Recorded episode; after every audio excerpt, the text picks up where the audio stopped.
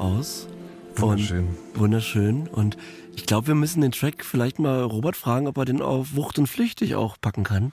Ja, du meinst als einzelnen Track zum, zum Updancen, Ja, zum genau. Umwackeln und Zappeln? Ihr hört ihn, mein Freund im Herzen äh, und süchtigen Partner John Cook. Ja, Herr Hagen, Taschen, wie geht's dir heute? Ähm, mir geht's okay. Äh, ich bin immer noch ein bisschen erkältet. Ähm, ich kuriere das langsam aus. Aber ich bin froh, dass ich kein Fieber mehr habe. Ja, sehr gut. Ja. Ähm, wir haben heute zwei Gäste. Ja, ganz genau. Zwei Gäste, die uns sehr vertraut sind. Ähm, genau, einmal den Philipp und Lukas. Hi, ihr Tagchen. beide, wie geht's euch? Hi. Mir geht's ganz gut soweit. Ich bin ein bisschen aufgeregt, ähm, aber ich freue mich sehr, mit euch hier zu sein, weil ich das ähm, Projekt ja von Anfang an so irgendwie nebenbei so mitbekommen habe und da immer sehr aufgeregt verfolgt habe und euch beide sehr gerne mag und ähm, sehr ins Herz geschlossen habe. Und deswegen freue ich mich sehr, hier zu sein. Wunderbar. Und du, Lukas, wie ist bei dir? Ich bin sehr aufgeregt. Ähm, mir geht's ähnlich wie Philipp. Ich bin auch sehr äh, freudig hier zu sein. Ich freue mich, dich wiederzusehen. Wir haben uns ja jetzt seit circa drei Tagen nicht gesehen, obwohl ich dich ungefähr fünf Monate an der Backe hatte. Das ist sehr schön und ähm, es war ganz spannend. Jetzt äh, es ist das erste Mal, dass ich hier in der Ecke unterwegs bin in Berlin nach langer Zeit und ähm, da kommt einem natürlich viel entgegen, geruchstechnisch. Ja, wir haben heute die Folge Cannabis. Genau. Und ähm, genau, um das mal kurz aufzuklären, woher wir uns hier alle kennen, äh, das ist ja relativ äh, überschaubar. Nämlich ich habe Philipp auf äh, meiner Entgiftung kennengelernt, die fast vor einem Jahr äh, gestartet ist, am 20.12. Also wir nehmen heute auf am 17. wir nehmen am Samstag, den 17. auf und am 20.12.22 sind wir beide eingecheckt in der 21. 21, genau. Ah ja, sind wir beide eingecheckt in, ähm, ja, im Countdown. Und äh, ich weiß noch, meine erste Erinnerung war, wie du, äh, wie du, ich war gerade irgendwie auf dem Zimmer oder was, hab äh, geschlafen, was war oder ich war bis schon ein paar Stunden eher da. Du kamst Genau. am Nachmittag oder Das so. kam irgendwie relativ Ja. spät, weil es hat eine Weile gedauert. Und ich kam auf, aus dem Zimmer raus, du sitzt, saß dann schon mit den anderen im, äh, im Wohnzimmer und hast über äh, Herr der Ringe philosophiert. Nice, sehr gut. Und, und, Philipp. und, und, und, und, und hast, äh, hast den anderen wild gestikulierend erklärt, äh, äh, dass da was, irgendwas mit Foreshadowing, das weiß ich noch genau. Und dann dachte ich so, ah, okay, äh, he, he knows what he's saying. Meine erste Erinnerung an dich war, dass ich, ich sollte eigentlich in das Zimmer kommen, in das du kommst und bin dann in ein anderes Zimmer gekommen. Meine erste Erinnerung war, ich komme rein in das Zimmer, sag, ah, das ist Hagen, der ist auch heute neu und du so schläfst gerade, wachst auf, so, hä? Und dann so, ach nee, du kommst doch nicht in das Zimmer und bin dann in ein anderes Ah, Zimmer ja. gegangen. Äh, wir sind jedenfalls dann doch auf ein Zimmer gekommen Ja. und ähm, haben uns sehr, sehr schnell angefreundet und haben stundenlang abends geredet. Ähm, und äh, ja, sind seitdem, du bist in eine andere stationäre Einrichtung gegangen und jetzt schließt sich der Kreis meiner, woher kennen wir uns alle, Moderationsrede. Du bist ins Haus Lené, wo du äh, John und Lukas kennengelernt hast. So sieht's aus. Ganz genau. Wie war das mit euch dreien in einer Einrichtung? Äh, wart ihr in der gleichen Bezugsgruppe? Habt ihr Zeit zusammen verbracht? Warum sitzen wir jetzt hier mit euch? Lukas, erzähl du doch mal. Ich glaube, also ich habe mit John die letzten Wochen schon immer mal wieder philosophiert, wie das so war, wie wir uns eigentlich kennengelernt haben, wie wir vor allem so gut zueinander gefunden haben. Ich kann es nicht mehr so gut konst- rekonstruieren. Ich weiß aber noch, dass Philipp, als ich ins Haus kam, glaube ich schon ähm, seine Adaption gemacht hat. Das heißt, ähm, im Anschluss an seine sechsmonatige stationäre Phase. Und ähm, ja, aber wir haben uns ziemlich schnell alle drei gefunden. Ich glaube, das meiste ging so über den Humor. Ja, Und ähm, ja, es passte wie Arsch auf Eimer. Ja, man muss Genau sagen, ich habe John sozusagen zweimal kennengelernt in der Therapie. Ja. Äh, man kann mal- mich nicht oft genug kennenlernen. Genau. Das war beim zweiten Mal noch viel schöner. äh, und zwar erstmal natürlich nach unserer Entgiftung bin ich dann äh, Anfang Januar 2022 reingekommen. Da hatte John seine Kurzzeittherapie gemacht. War dann, ich glaube, anderthalb Monate oder so haben wir uns kennengelernt. Wir haben uns dann, bei dir war es der Film, worüber wir uns sehr gut kennengelernt Ja. haben. Bei John war es dann die Musik, äh, weil wir ähnlichen Musikgeschmack haben. Ja, und du hast mir jeden Tag einen neuen Namen mit Jay vorne gegeben. Das Ja. war ganz interessant. Irgendwann waren wir dann, bei Jamiroquai und Jackson oder irgendwann auch nur Jerkface. Aber hat er dich dann den ganzen Tag dann auch so genannt? Oder? Jedes Mal, wenn ich ihn neu getroffen habe. ja, Ja, so. und irgendwann bin ich ihm nur aus dem Weg gegangen, weil mir, weil mir keine mehr eingefallen ist. ja, äh, gibt's dann doch nicht. Und dann halt äh, habe ich diese sechs Monate gemacht und dann Adaption. Ähm, Adaption ist, dass man nochmal vier Monate freiwillig dranhängt, wo es dann so eine Art, so eine Art Übergangsphase, wo man dann noch Praktika macht, parallel dazu. Ähm, zum Stationären so ein bisschen freier als das Standardstationäre. Ähm, und dann hatte, ähm, war John schon längst raus, hatte einen Rückfall und ist dann wieder ins Haus gekommen und dann habe ich ihn zum zweiten Mal kennengelernt. Und herzlichen Empfang genommen. Das Sehr war herzlich. wunderschön. Bevor ich euch bitte, euch kurz vorzustellen, will ich aber einmal durchgehen, nach was ihr abhängig seid und äh, wie lange ihr clean seid. Das ist auch immer spannend. Ja, ich denke, das können wir doch in die Vorstellung einfach integrieren, oder? Wollen die das nicht da direkt? Das kann man machen. Das wäre ganz schön. Das würde mir gefallen. Lukas, äh, dann stell dich doch kurz vor. Sehr gerne. Ja, ähm, ich bin 30 Jahre alt. Ich komme aus Berlin, bin in Berlin aufgewachsen. Ähm, ich habe zwei ältere Brüder. Ähm, meine Eltern und meine Brüder leben alle in Berlin.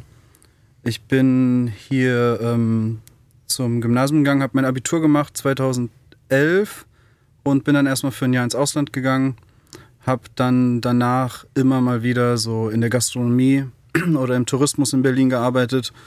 Das heißt immer viel Schichtarbeit, viel ähm, früh aufstehen oder mal bis in die Nacht arbeiten. Also es war so viel Wechsel. Und ähm, ja, ich würde sagen, ich habe bis heute noch nicht so richtig meine berufliche Leidenschaft gefunden. Ähm, ich bin auch auf der Suche und ich werde auch die Adaption nutzen, so wie Philipp, um genau das herauszufinden. Und meine Präferenzdrogen sind Cannabis und Alkohol. Ich bin heute auf den Tag 169 Tage clean. Oh, herzlichen Glückwunsch Glückwunsch. Glückwunsch. Lukas. Dankeschön. Äh, genau, ich bin Philipp. Ich bin 25. Ich habe, bin in Frankfurt am Main aufgewachsen, die ersten zehn, zehn Jahre meines Lebens. Dann haben sich meine Eltern getrennt und ich bin mit einem meiner älteren Brüder nach Berlin gezogen. Ich habe drei ältere Brüder und einen jüngeren Halbbruder mittlerweile. Ähm, ich habe dann auch Abi gemacht. Ähm, da hat sich dann auch so, ich hatte schon früh, ich glaube mit zwölf habe ich das erste Mal Cannabis konsumiert. Cannabis ist auch meine, ähm, meine Präferenzdroge.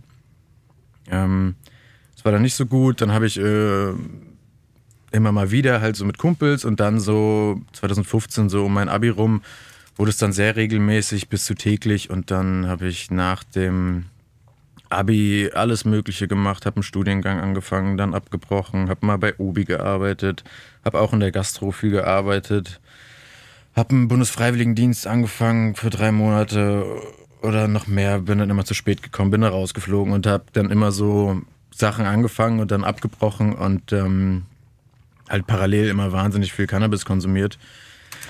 Ähm, ja, genau. Ich habe ähm, Hagen habe ich deswegen auch so wahnsinnig ins Herz geschlossen, weil Hagen ja auch so ein, einfach mit Film sehr viel zu tun hat und das war so einer der großen Verbindungen, die wir beide hatten und worüber wir wahnsinnig viel uns unterhalten haben in unserer Entgiftung. Und ich glaube, weswegen auch ähm, wir so uns so unglaublich eng in so kurzer Zeit befreundet haben, weil wir einfach beide diese unglaubliche Faszination für Film haben.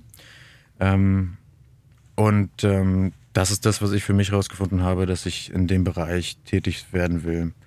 Ich bin, dadurch, dass wir in drei Tagen uns vor einem Jahr getroffen haben, Ja. bin ich jetzt 362 Tage clean. Wow. Oh, ey, herzlichen Fast Glückwunsch ein dazu. ganzes Jahr. Unglaublich. Nicht Herzlichen schlecht, Glückwunsch. nicht schlecht. Wie fühlt sich, darf ich kurz fragen, wie fühlt sich das an? In fast ein Jahr. Es fühlt sich krass an. Also ich hätte es nicht gedacht. Ich habe es natürlich gehofft, dass es geklappt hat und einfach auch, weil man ja auch an euch jetzt ähm, einfach und andere viele persönliche Bekanntschaften, die ich gemacht habe in der Therapie, dann immer gesehen, wie schwer es doch ist, über so einen langen Zeitraum clean zu bleiben. Deswegen bin ich auch echt irgendwie ziemlich stolz auf mich.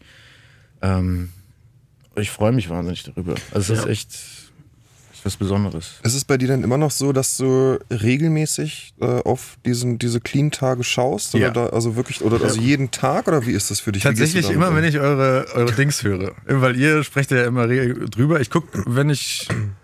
Nicht jeden Tag gucke ich drauf. Aber immer, wenn ihr das erwähnt in eurem Podcast, denke ich mir, oh, ich muss auch nochmal gucken. Aber kannst du das auch, wir reden ja immer davon wirklich, äh, das ist ja für uns beide, das muss ja nicht für jeden so sein, ist es ja schon wie ein Mantra, äh, dass man, dass das da zählt und man sich darüber Kraft und Bestätigung holt.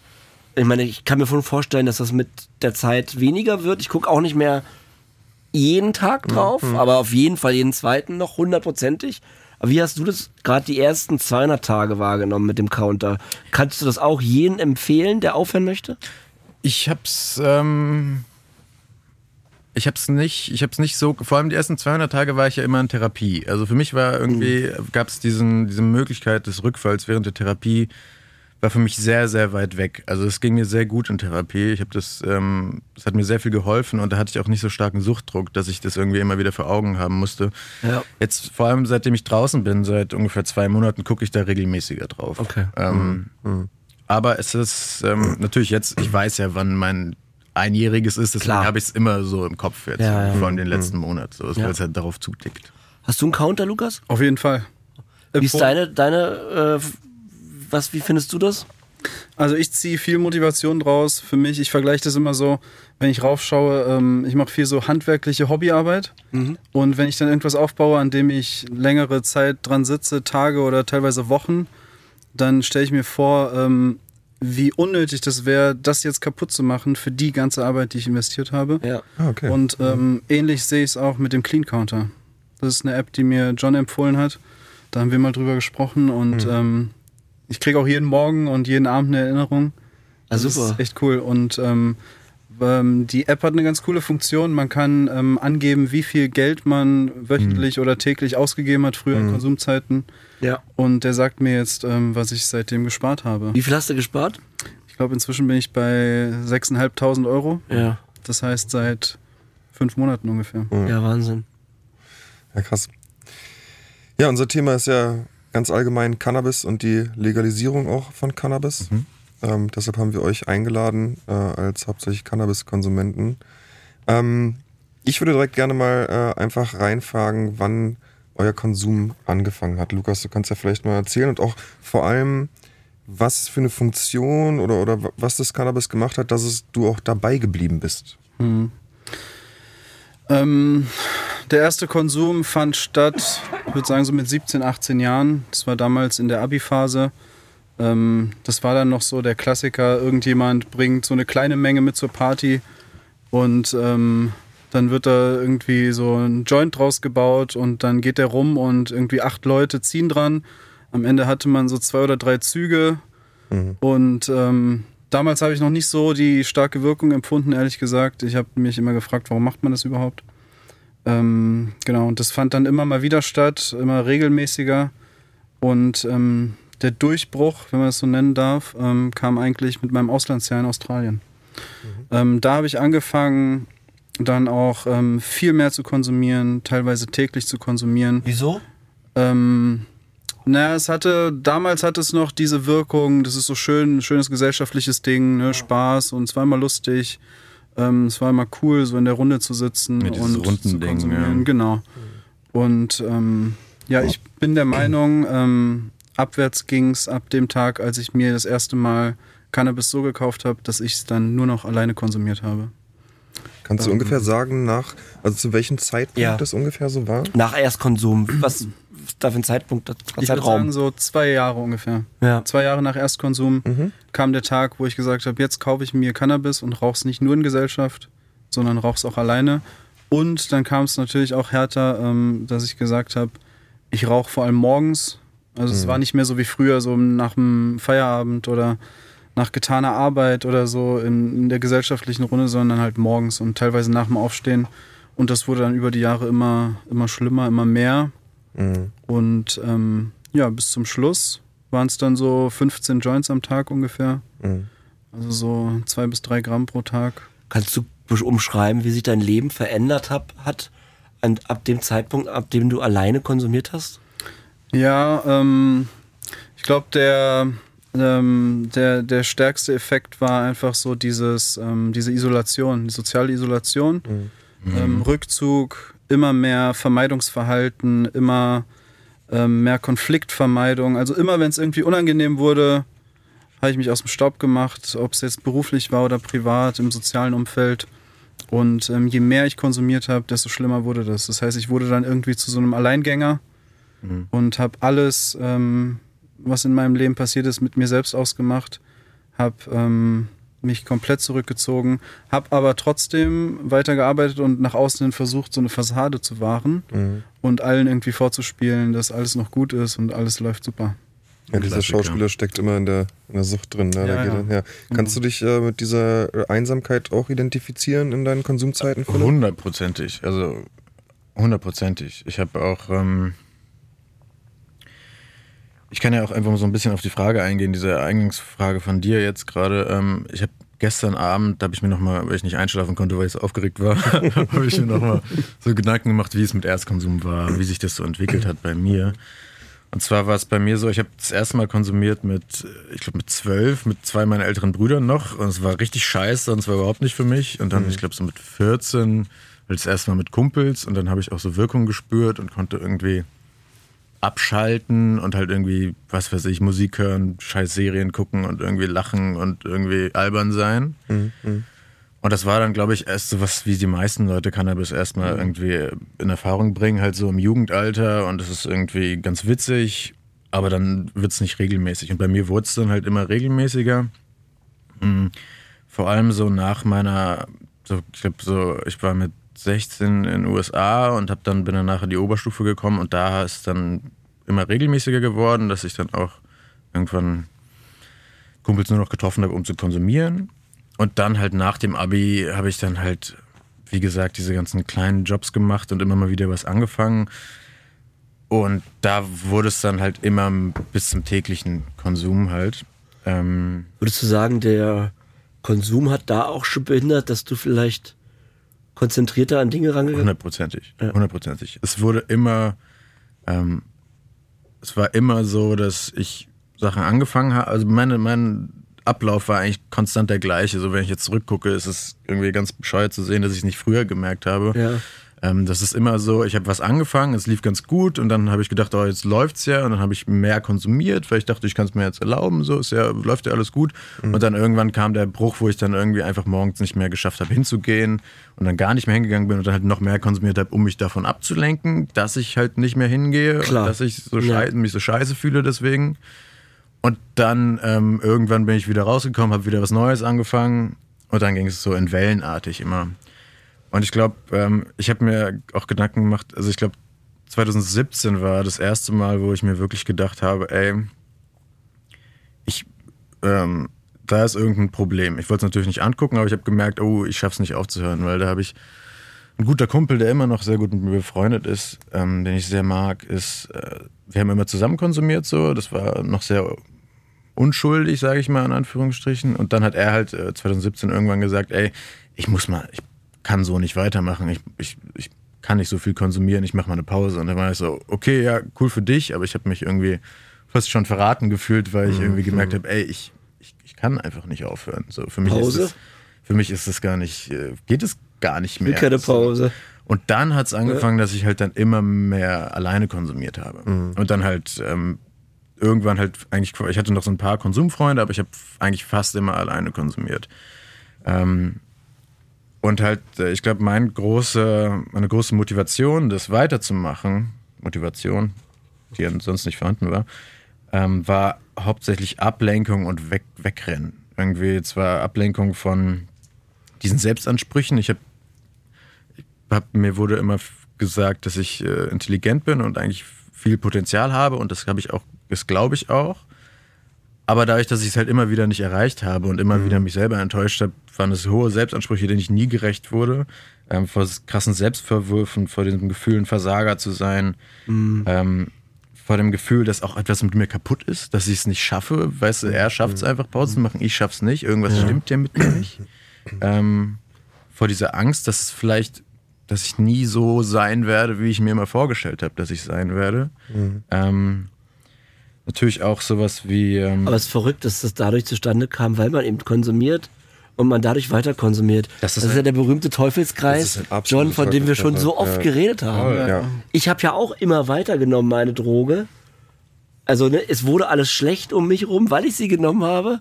Und dann nehme ich sie weiter, um das überhaupt damit klarzukommen, dass Voll. alles so schlimm ist, weil ich sie genommen habe. Also ist dieser ganz schlimme Teufelskreis. paradox irgendwie. Ja. Also, Ja, vollkommen. Eine Frage habe ich noch zu Philipp, weil ähm, ich habe bei mir beobachtet, dass du irgendwann an einem Punkt ankommst, wo du so tief im Sumpf steckst, dass du dir Cannabis ständig als Entschuldigung für dich selber nimmst, um halt nicht funktionieren zu müssen. Also so als, ja, ich, ich glaube, John sagte das auch mal in einer der vorigen Folgen, ähm, so dieses Ding, dass man sagt, ich konsumiere jetzt, weil dann. Und jetzt muss ich ja nicht, hat er gesagt. Genau, Ja, ja. genau. Jetzt muss Ja, ich ja nicht, ja. Jetzt, jetzt kann ich mich ja zurücklehnen, jetzt bin ich high Jetzt kann ich ja gar nicht. bin ich Genau. intoxikiert, Ja. wie man so schön sagt. Und jetzt, ähm, jetzt brauche ich auch gar nicht, jetzt kann ich ja auch gar nicht. Ja. Das heißt, ähm, das ist so als ständige Entschuldigung.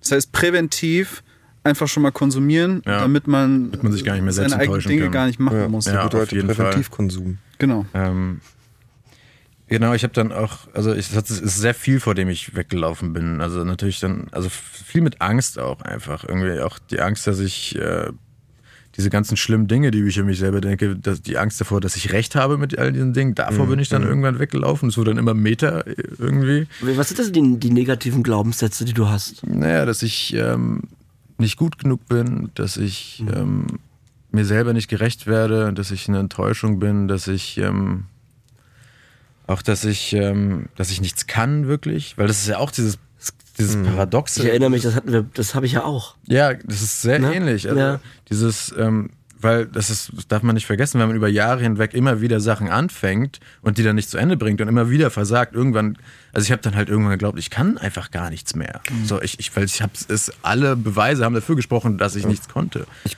glaube, das ist auch fast schon ein bisschen ein Gesellschaftsproblem, weil wir einfach in einer Gesellschaft leben, wo man einfach auch in vielen Jobs völlig austauschbar ist. Ne? Es ist gar nicht mehr so leicht, irgendwie seinen Weg so richtig zu finden. Äh, Und wir haben ja auch große, großes Drogenproblem. Einfach gerade in den. Großstädten, wo man sehr anonym ist und eben eventuell sehr austauschbar oder gar nicht so leicht den Sinn findet. Ich glaube, dass es bei sehr vielen Leuten so ist und dass auch gerade Cannabis natürlich sich total dafür anbietet, äh, dagegen zu haben. Also Kokain auch vom Grundding her, aber Cannabis, ne, dieses, dieses Betäuben, ähm, ja, wahrscheinlich geht es ganz, ganz vielen Leuten so. Und da wird ja eine klare Funktion erfüllt. Ähm, Gab es bei dir, Lukas, auch so eine ganz klare Funktion, die erfüllt wurde durch den Konsum? Ja, ganz klar auch dieses, ähm, dieses Wegrennen, Verstecken.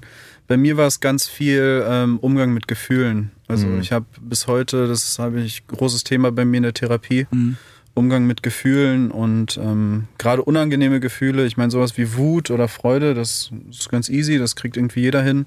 Aber wenn es dann so an Sachen wie Trauer geht oder Scham oder sowas, Jo. das ist ähm, schon dann hart irgendwie und ähm, das war für mich immer ein Riesenproblem. Und da war, ähm, da war Cannabis ein super Helfer, dachte ich. Ja. Das kommt ja dann auch noch dazu, dieses, das hast du auch vorhin erwähnt, dieses, äh, zu all diesen Sachen, vor denen man wegrennt, ist natürlich erstmal irgendwie dann diese, auch diese Verantwortung, die man irgendwie hat, irgendwie für sich selber auch, vor der man dann auch schön wegrennt und dann halt auch irgendwie, wenn es dann um Schulden geht oder sonst was, wo man auch schön sich versteckt, es wird dann immer größer. Aber auch natürlich diese Scham und diese, diesen Stress dieses Doppellebens, weil du probierst ja irgendwie, also ich habe immer probiert, halt allen irgendwie klarzumachen oder so darzustellen, es läuft ja alles so. Es ist ja alles okay. So. Und das ist ja auch dann eine unglaubliche Belastung, so, weil du hast das Gefühl, du kannst nicht drüber reden, mit dir ist einfach was kaputt. Und deswegen und wegen all diesen Sachen, vor denen du wegrennst, konsumierst du mehr und wegen diesem Konsum wird es dann immer schlimmer, wie du auch gerade Zum. Doppelleben fällt mir gerade was ein, was du mir, ja immer auf unseren Betten, haben uns geredet. Mir ist gerade eine Geschichte eingefallen. Korrigiere mich, ob ich die richtig zusammenkriege, aber es gab denn zum Zeitpunkt, wo du schon täglich konsumiert hast, hattest du noch Kifferfreunde auch? Schuld den Ausdruck, Konsumfreunde, richtig, mit denen du auch ab und zu konsumiert hast. Und wenn du mich, mit, dich mit denen getroffen hast, äh, habt ihr konsumiert, aber äh, ich erinnere mich gerade, dass du hättest gern noch mehr geraucht. Es ging aber nicht. Das heißt, du hast quasi selbst mit Leuten, die auch konsumiert haben, da das Doppelleben und bist dann raus und hast alleine gekifft und wieder zu denen zurück und dann wieder mit denen oder irgendwie Ja. stimmt das? Habe ich das richtig in Erinnerung? Ja, Ja, genau. Ich habe dann irgendwie Ja. mich mit, mit, mich mit äh, Konsumfreunden getroffen, habe dann mit denen geraucht. Die haben dann, das sind, bei denen lief's alle. Also Ja. die haben auch Probleme, so ist es nicht. Äh, und sind auch süchtig, aber die sind dann halt morgens noch zur Arbeit gegangen. Mhm. Und ich habe ja so getan, als würde ich studieren über anderthalb Jahre. Ähm, So getan. ja, genau. Ich habe allen vorgesagt, allen, die ich liebe, gesagt, ich mir unglaubliche Lügengeschichten ausgedacht. Ja, Corona, deswegen habe ich jetzt irgendwie muss ich nicht da sein und ja, ich schreibe gerade ein schreibe schreib gerade eine Hausarbeit und ansonsten. Aber du hast nichts Ich habe geschrieben. natürlich nichts gemacht. Ähm, und dann bin ich, bin ich bei denen, dann sind die irgendwann um zwölf oder so, haben die gesagt, ey, ich muss morgen früh raus. Ja, gar kein Problem, dann bin ich raus und habe mich irgendwo in den Park gesetzt und habe dann nochmal drei Stunden weiter konsumiert. So, also ja. Dazu anschließend wollte ich euch beide kurz noch fragen, wie, äh, wie war das mit Familie, also Eltern zum Beispiel? Wie hat sich die Verbi Beziehung verändert oder haben die euch mal drauf angesprochen? Was war mit Partnern? Ähm, ja, bei mir, ähm, Stichwort Doppelleben, ähm, das ist auch ein Riesenthema. Also Ja. Bei mir war das ganz krass. Ähm, mir ist es, also ich, schäme mich fast immer noch ein bisschen, so das zu erzählen, oder beziehungsweise ich bin fast schon beeindruckt im Nachhinein, wie gut und äh, erfolgreich ich dieses Konstrukt irgendwie aufrechthalten konnte über viele Jahre. Bei mir war das so, ich hatte, ähm, als ich bei meinen Eltern ausgezogen bin, bin ich in eine WG gezogen, in Tempelhof, eine Vierer-WG. Und ähm, da habe ich gewohnt und ich hatte zu dem Zeitpunkt einen Partner und äh, meine Familie. Das war so dieses Dreieck WG, Partner, Familie. Und ähm, mein Doppelleben oder Trippelleben in dem Moment war eher so, ähm, jedem eine andere Geschichte zu erzählen. Das heißt, ich war zu dem Zeitpunkt, habe ich noch studiert und dann später eine Ausbildung gemacht. Und ich habe immer, wenn ich ähm, dann die WG verlassen habe und meinen äh, Mitbewohnern gesagt habe, ich gehe arbeiten oder in die Uni, dann bin ich zu meinen Eltern gegangen. Und ähm, wenn meine Eltern angerufen haben, dann habe ich gesagt, ich bin arbeiten. Also es war immer so, ich habe jedem immer eine andere Version erzählt, so dass es irgendwie ähm, funktioniert hat. Und es ist ein Wunder, dass es über so lange Zeit funktioniert hat. Ähm, aber es ist natürlich auch, und das darf man nicht vergessen, ähm, es sind eigentlich täglich Bauchschmerzen, Nervosität. Jedes Mal, wenn das Handy klingelt und Mama anruft, dann denke ich, dachte ich mir so, jetzt, jetzt hat sie es herausgefunden, jetzt weiß sie es, jetzt ähm, stellt sie mich zur Rede und jetzt fällt alles zusammen, das ganze Kartenhaus. Ähm, das ist ja, das ist erschreckend irgendwie. Ähm, ja, das war so mein, mein Doppelleben. Und meine Familie wusste auch, dass ich konsumiere eine Zeit lang. Dann habe ich wieder gesagt, ich habe aufgehört. Ähm, dann wussten sie es wieder. Also es war immer so, immer so phasenweise irgendwie. Und ich habe ähm, noch nie so viel gelogen. Ähm, das ist diese Lügen und dieses äh, Verschrecken von Leuten, die einem eigentlich lieb sind, das ist so das härteste eigentlich und der härteste Verlust, finde ich, der mit, äh, mit dem Konsum einhergeht. Ja, das geht, mir, das geht mir ganz genauso. Ja. Ja, ist krass, wie viele Parallelen es gibt, ne? Egal welche Substanz, egal welche Sucht oder Abhängigkeit, irgendwie ist es doch alles immer recht ähnlich. Wie äh, seht ihr denn das, wenn Leute ähm, Cannabis äh, verharmlosen? So wird ja oft getan. Ich kann mir vorstellen, dass gerade auch im Therapiekontext, äh, wo ja wenige Leute sind, die äh, halt eine Cannabisabhängigkeit und also nur in Anführungsstrichen eine Cannabisabhängigkeit haben. Wie geht denn ihr damit um? Oder was würdet ihr den Leuten da draußen sagen, die denken, dass Cannabis doch gar nicht so schlimm ist? Also, ich habe mir, ich habe mir tatsächlich auch, äh, bevor ich in Therapie gegangen bin, ich weiß noch, ich habe im Haus Linné angerufen und gefragt, ey, bin, bin ich der Einzige, der nur Cannabis hat? So, weil ich mich da irgendwie gedacht Ja, habe, weißt ja. du, irgendwie, man, man, fühlt sich ja einfach auch dadurch, dass es gesellschaftlich und auch so jugendkulturmäßig einfach sehr stark angekommen ist, einfach im alltäglichen Leben, der Cannabiskonsum, fühlt man sich, habe ich mich so irgendwie, ja, komisch gefühlt. Das, das war natürlich auch ein Grund, weswegen ich so lange nicht um Hilfe gefragt habe, weil ich mir gedacht habe, es kann doch nicht sein, dass alle anderen damit klarkommen und ich nicht. Das ist genau das Gefährliche daran, wenn man das verharmlost. Und dann bin ich aber, aber ja, hat sie gesagt, das ist kein Problem, es gibt hier mehrere Leute, die das auch so ist und es ist scheißegal, welche Droge. Und dann war ich so, hm, okay, schon mal gut.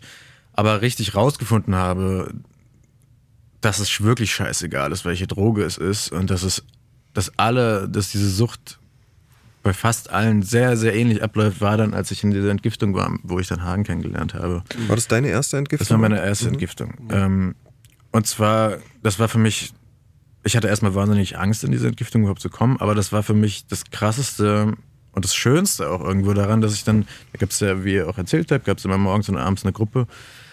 Aber zu merken, dass diese ganzen Geschichten von egal welche, welche Drogenpräferenz die Leute haben, dass diese Muster und Geschichten immer die gleichen sind. So wie wir üb- darüber erzählen, wie wir jahrelang alle angelogen haben, so haben alle darüber erzählt, wie sie jahrelang angelogen haben. Ob es jetzt Heroin, Alkohol oder Kokain ist oder alles Ja, andere völlig dazwischen. richtig. Es ist immer das Gleiche. Und es passiert, es passiert immer das Gleiche. Ähm, deswegen ist es, glaube ich, sehr schwer mit Cannabis. Ich glaube, man muss mehr aufklären, wie gefährlich es wirklich sein kann. Und ich glaube, vielleicht ein, ein Unterschied ist natürlich, dass Cannabis nicht körperlich abhängig macht, wie jetzt Heroin zum Beispiel oder auch Alkohol, sondern nur in Anführungszeichen psychisch.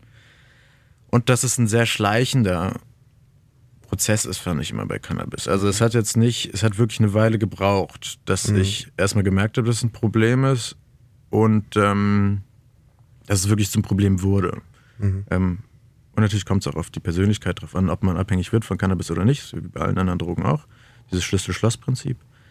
Ähm, aber ich glaube, es muss ein bisschen, bisschen mehr, sag ich mal, Awareness in der Gesellschaft sein, wie problematisch Cannabis werden kann und mhm. wie, wie schlimm das sein kann. Mhm. mhm. Hast, hast du es denn selber auch verharmlost über viele Jahre? Voll. Also auch vor anderen? Klar, natürlich. Also erstmal habe ich vor anderen erstmal über meinen Konsum verharmlost, aber auch vor mir selber vor allem es hat ja wirklich, ich habe dann halt irgendwie gedacht, mir geht's einfach nicht so gut und ich bin einfach irgendwie, mir geht's immer so schlecht und das ist was anderes auf jeden Fall, aber nicht Cannabis. Genau, und ähm. ich habe dann ewig erstmal nicht gecheckt oder mhm. irgendwie diese Connection gar nicht gemacht, dass es daran liegt, dass ich einfach die ganze Zeit Cannabis mhm. konsumiere. Hast du gedacht, du hast Depressionen auch? Ja, so? klar. Ja, das ist, ja. ja. ja aber ich habe irgendwann habe hab ich dann geschnallt, dass es wird nicht, das war ist ja irgendwie dieser, dieser, dieses kurzfristig langfristige Ding, dass du kurzfristig denkst, du, das hilft dir ja und du Medizin ist, irgendwie Medizin, Medicaid. Du schaffst es, komm. Du, du äh, behandelst dich selber dadurch. du behandelst dich selber durch deinen Konsum, weil dann geht es dir ja besser. Also das kann ja, ja, nicht sein, dass es dir dann schlechter geht. Aber natürlich geht es dir langfristig, weil einfach jegliche Dopamin und äh, Serotonin und alles einfach aufgebraucht wird dadurch, geht es dir dann immer, immer schlechter. Ja. Du, Drogenkonsum als Selbstmedikation, glaube ich, ist einer der größten Trugschlüsse, die es überhaupt gibt. Ja. Also das ist ja äh, beim Kokain bei mir genauso, wo ich erst dachte, ich überlebe quasi gerade nur, weil ich Kokain konsumiere, weil es mir so schlecht ging und ich dachte, okay, das hält mich noch irgendwie am Leben. Also da kann ich äh, krass relaten. Ja. Ja. Um mal bei Rudi Völler zu bleiben, es gibt ja dann einen Tiefpunkt und noch einen tieferen Tiefpunkt. ähm, was war das bei euch, äh, dass ihr gesagt habt, äh, ich hole Hilfe, ich gehe ins Hilfe Suchtsystem? Ähm, na, bei mir würde ich sagen, der, der tiefste Tiefpunkt war einerseits ein Riesenberg von Schulden mhm.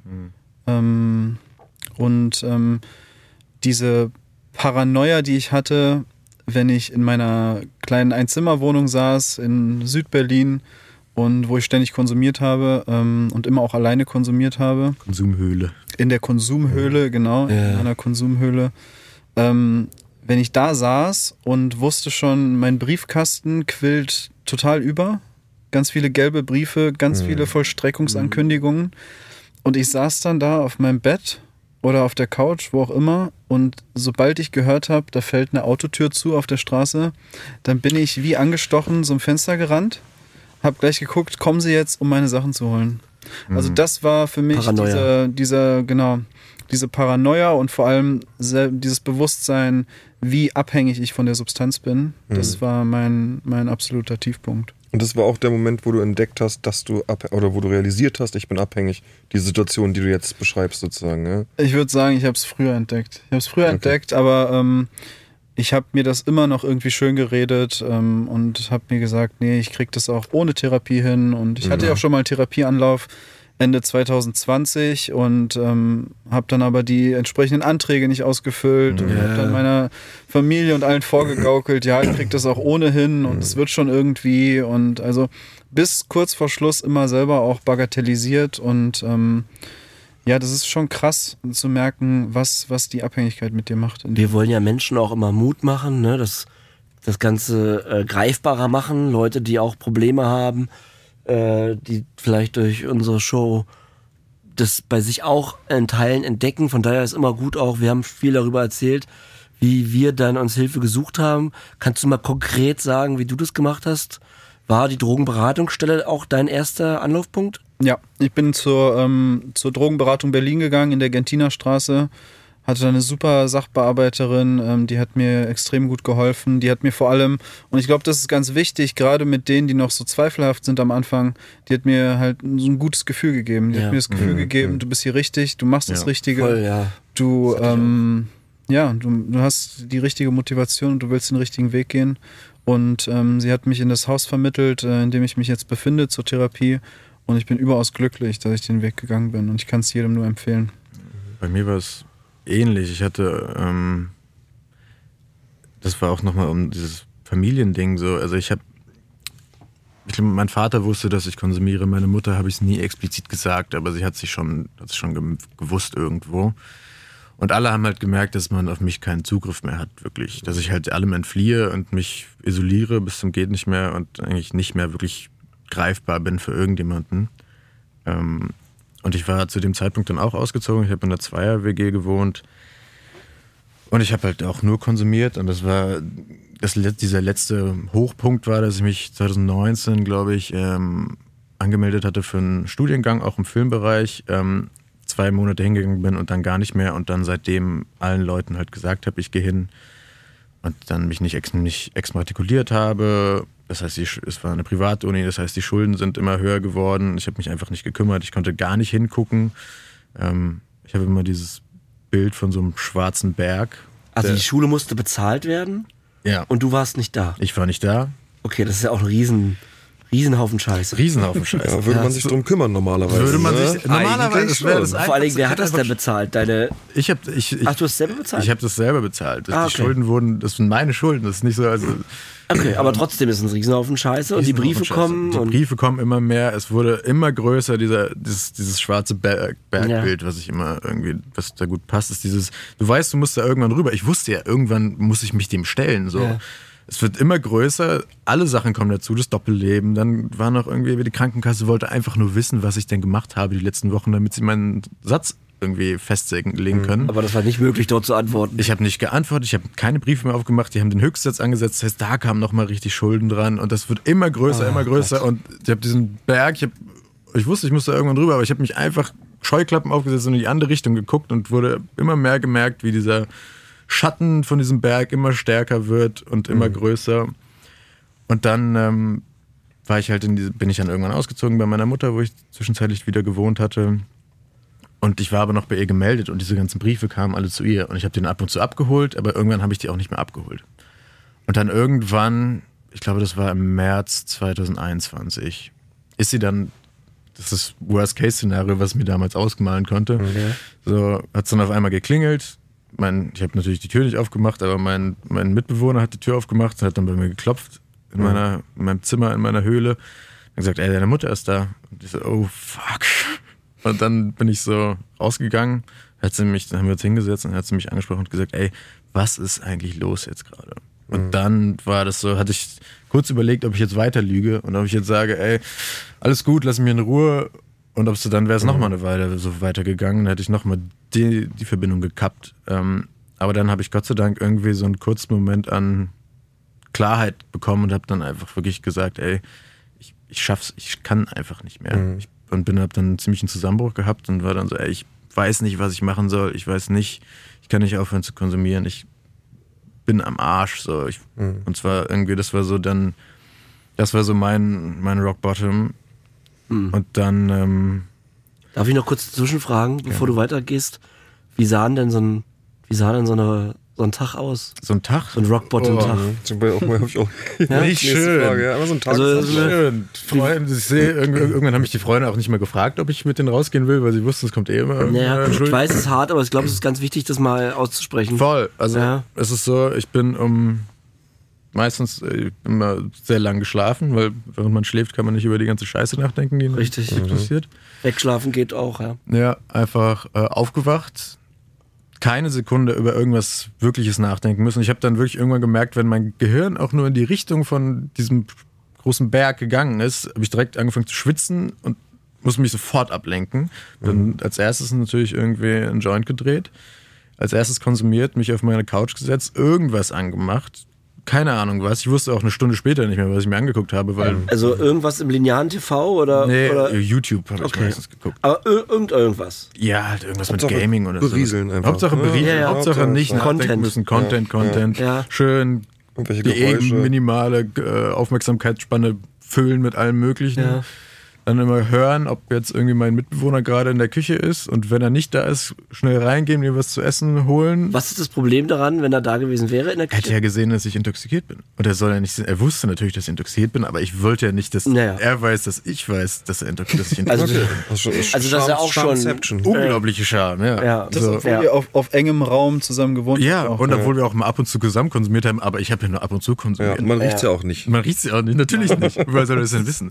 Ja, klar. Und dann weiter? Und dann das wirklich einfach den ganzen Tag. Anrufe kamen rein, ignoriert, ähm, ah, wirklich den ganzen Tag. Ich habe dann, ich habe mir einfach immer wieder, wenn ich gemerkt habe, dass ich nüchterner wurde, wieder konsumiert und das dann bis 5 Uhr morgens. Also du hast auch nicht Nichts. gelesen oder sowas? Nee, Nee. nichts. Äh, das Nur kurzfristig. Hast du ge, äh, gezockt? Äh, Also Gamings? Also oder? nichts Aktives mehr. Gar ja? Also Du nur hast noch, nur noch äh, Augen auf, Ohren auf und reinlaufen lassen Ja. und wahrscheinlich wenig nur noch davon behalten. ist auch Ja. schon krass. Ne? Also Wenn man es jetzt so hört im Nachhinein oder darüber redet, dann finde ich es schon auch eine düstere Welt. Hast du denn gelacht? Hast du da irgendwelche Emotionen gehabt dann?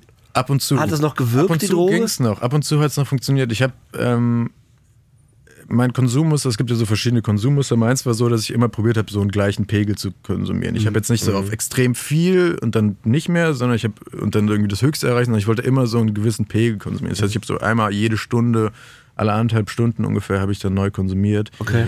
Und dann ging es ab und zu noch. Wenn ich was Witziges geguckt habe, konnte ich noch drüber lachen, weil ich halt an dem Punkt war, wo ich alles andere ausgeblendet habe. Das war ja genau das, was ich erreichen wollte, dass Ja, ich ja. halt nicht mehr drüber nachdenke Ja. so, und dass ich das noch kann. Aber dennoch irgendwie wahrscheinlich so einen normalen Modus erreicht. Ne? Bei mir war es so, dass bei Cannabis irgendwann für mich auch, gut, ich habe ja auch andere Drogen konsumiert, aber Cannabis war halt erstmal da, um wieder normal zu werden, in Anführungsstrichen. Also natürlich nicht normal, weil man ja gar nicht empfänglich ist für ganz viele Dinge, aber halt auf so einen überhaupt erst lebenswerten Ja. Status irgendwie äh, Genau. zu kommen. Ne? Ja, Genau. Ja.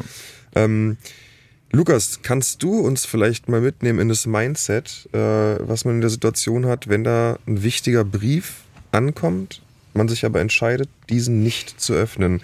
Das ist, glaube ich, ganz interessant, mal zu hören, was da eigentlich so, wenn überhaupt, was da in einem so abgeht. Ich krieg jetzt, wo du es aussprichst, kriege ich schon ein bisschen Bauchschmerzen, weil ich mich an die Situationen, hunderte von Situationen zurückerinnern kann. Ähm, ich glaube, dass, dass das Kontroverseste und das Schlimmste an der ganzen Geschichte ist, dass du einerseits weißt, du machst es alles viel schlimmer, indem du nicht agierst, indem du nicht handelst oder irgendwas machst. Ähm, aber diese, dieses Taubheitsgefühl und dieses Abhängigkeitsgefühl und ähm, dieses, was, was Philipp vorhin schon sagte, irgendwie alles so lang wie möglich noch herauszögern zu können oder Weil dann wird's ja real, wenn du obwohl man weiß, es funktioniert ja gar nicht. Es ist ja der größte Scheiß zu denken, du kannst es jetzt noch viel länger ziehen, die Nummer. Es geht ja gar nicht. Ähm, aber trotzdem ist dieses Gefühl irgendwie stärker als das Gefühl, äh, ich muss jetzt mein, mein, meine Sachen machen irgendwie. Ne? Und ähm, ja, das ist eigentlich so ähm, das Mindset. Einfach einerseits zu wissen, ich mach's gerade nicht besser, Mhm. aber ich krieg's auch nicht gebacken, es anders zu machen. Für mich war es so, wenn ich jetzt eine Sache angucke, dann muss ich ja der ganzen Realität in die Augen gucken. Und das dafür, das, dann muss ich ja den ganzen Berg angucken. So. Ja. Das ist ja so, eigentlich, es funktioniert ja Gott sei Dank so, dass du eine nach der anderen Sache machst.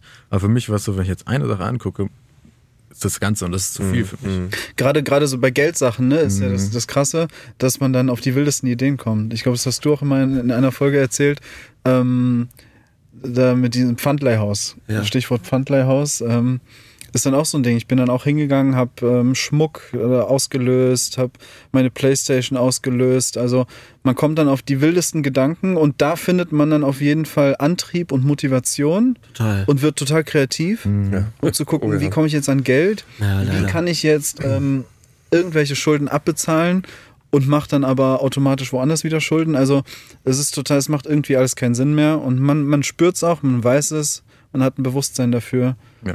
Aber es geht halt nicht. War bei dir, Philipp, dann auch die Drogenberatungsstelle nach dem Gespräch mit deiner Mama der, äh, der Erstkontakt mit dem Hilfesystem? Ja, genau. Ich bin dann zu meiner Mama wieder gezogen äh, und dann, ich weiß nicht mehr, wie es genau abgelaufen ist, aber ich glaube, dann hat sie irgendwie mit einer Freundin, die Psychologin ist, telefoniert und die hat gesagt, ruf doch mal bei einer Drogenberatungsstelle an. Und dann habe ich bei der Caritas angerufen, ähm, Drogenberatungsstelle.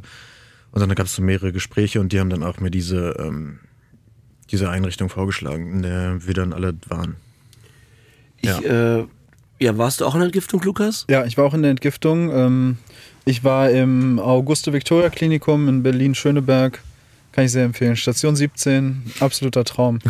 Also, es war meine erste Entgiftung und ich hoffe, es wird meine letzte Entgiftung sein. Okay. Ähm, ich bin sehr zufrieden mit, mit der Station. Ich hatte eine sehr schöne Zeit. Ich hatte zum Glück ähm, nicht so die Probleme, was so Schlafstörungen anging oder mhm. große Entzügigkeit. Ähm, und ein super Angebot von Ergotherapie bis hin zu Sport und Musiktherapie, Backen. Also es war wirklich eine coole Sache. Wie war es dann für einen Schritt, einen Schritt weiter? Wie war der, wie viele Monate seid oder wart ihr auf Therapie und wie, wie habt, was habt ihr dort in dieser Zeit über euch gelernt? Ähm, also mein, meine große Offenbarung gegenüber meinem sozialen Umfeld und dann auch für mich der Moment, den ich vorhin beschrieben habe, dieser Tiefpunkt, wo ich entschieden habe, jetzt mache ich Therapie. Das war im Februar, ja, im Februar 2022 und habe dann im April zusammen mit ähm, der wundervollen Drogenberatung in Berlin den Therapieantrag gestellt und bin. Ähm, auf stationäre Therapie? Auf stationäre ja. Therapie, genau. Das ist auch so ein Ding. Ich habe mir vorher noch eingeredet, so eine ambulante Therapie, das reicht bestimmt. Das ja. die ja. Woche eine Gruppe und dann nochmal vielleicht eine Einzelsitzung. Und ähm, aber dann habe ich kurz ehrlich zum ersten Mal so richtig in mich reingehört und wusste, okay, ich werde dann vor der Gruppe, nach der Gruppe, vor dem Einzel, nach dem Einzel, an den Tagen, wo keine Therapie ist, ja. werde ich halt durchkonsumieren. Also was, was, was bringt mir so eine mhm. ambulante mhm. Therapie? Und zum Glück habe ich mich für die stationäre Therapie beworben und bin dann, habe dann den Anruf bekommen aus dem Haus, in dem ich mich jetzt befinde und bin seit dem 18. Juli im Haus Linné in Berlin-Gato. Das heißt, wie viel musst du noch? Ich habe jetzt noch ungefähr einen Monat. Super. Heute ist der 17., morgen ist der 18. Mhm. Das heißt, morgen bin ich genau fünf Monate im Haus. Oh, wow. Und dann noch einen Monat, dann ist die stationäre Phase vorbei und Anfang Januar wechsle ich in die Adaption. Ja, stationäre Phase 2. Genau. Und da freue ich mich natürlich sehr drauf. Ähm, ich habe jetzt in den letzten sechs Monaten viel über mich kennengelernt. Sachen, mit denen man sich auch nie beschäftigt, wenn man mitten im Konsumsumpf steckt mit dem man sich auch nicht beschäftigen will eigentlich. Nee, genau. Nee, mit genau. dem man sich wahrscheinlich auch gar nicht beschäftigt, wenn man nicht, im, wenn man nicht konsumiert. Also ich glaube ja, da ist Therapie auch wirklich ein Geschenk für jeden Menschen, dass man mal Fall, ja. äh, anders an Dinge rangeht. Bist du ein Freund der, der Gruppen? Oder hast du lieber die Einzel? Wie ist das bei dir? Ich bin großer Freund der Gruppen. Ich bin generell so ein gesellschaftlicher Typ. Mhm. Ähm, ich mag es, im Austausch zu sein. Ich mag es, Feedbacks, Anregungen, was auch immer von anderen zu bekommen. Ich finde, die Gruppen sind ziemlich wertvoll im Haus, aber nicht nur die offiziellen Gruppen, sondern auch diese Gruppen, die sich so bilden, weißt mhm. du, in der Freizeit. Ähm, so habe ich auch John kennengelernt. Ja. Und Philipp. Ähm, ich glaube, das ist enorm wichtig, aber das Einzelne natürlich auch, weil ähm, bei mir ist es auch so, ich habe dann erstmal so eine, so eine Hemmschwelle, die ich dann auch erstmal überwinden muss und das fällt mir schon leichter, da in der Einzelsitzung dann erstmal drüber zu sprechen. Ähm, die Gruppen sind aber, wie gesagt, für mich total wertvoll. Mhm. Philipp, wie war dein Therapieweg? Ähm, Inhaltlich. Ja, also genau erstmal die sechs Monate und dann Adoption, vier Monate hinterher. Und ähm, ich glaube, bei mir hat sich das meiste, was sich verändert hat, bei mir war irgendwie das Selbstbild. Also erstmal mhm. irgendwie physisch, weil ich äh, abgenommen und laut John bin ich auch größer geworden. Ich weiß nicht, wie er das sich zusammenreimt. Ja, doch, als du kamst, warst du klein und dick und jetzt bist du groß und schlank. Also so Du wirkst auf jeden Fall größer, das stimmt. No. Äh. Ja. äh, aber auch das, was du verloren hast, habe ich dazu bekommen. Das, genau. Das, so kann man, das kann man schon mal sagen. Weil ja. Und Philipp, du hast das so ein, nur ganz kurz, sorry, du hast so einen prächtigen Schnurrbart. Da wollte ich mal fragen, oh, stützt der dich auch in deiner Abstinenz? Der stützt mich unglaublich. Das ist eigentlich der wichtigste Teil. Das habe ich in der Therapie gelernt. Okay, gut. Schnurrbartpflege. Okay. Dafür waren die sechs Monate gut. Das zehn Monate. Es hat schon zehn Monate gebraucht, bis ich den richtig aus, auf, ausgebaut habe. Sorry, das muss ich nur kurz mal. Ähm, äh, ich glaube, Selbstwahrnehmung auch ganz viel. Also dieses, was ich davor gesagt habe, dieses, dass man das Gefühl hat, man schafft nicht, man kann nichts, man ist nichts wert, das hat sich da sehr viel geändert. Ähm, einfach dadurch, dass ich gemerkt habe und vom Feedback von anderen, aber auch, dass ich einfach Sachen hinbekomme, die ich mir vornehme. Selbstvertrauen, was ja auch damit zusammenhängt, ähm, dass ich mich selbst kennengelernt habe, dass ich gemerkt habe, was ich überhaupt für ein Mensch bin, was ich über einfach diese Sachen angeguckt habe, vor denen ich weggerannt gerannt bin. Was mhm. ist, was, was macht mich aus? Wie, ja, solche Sachen.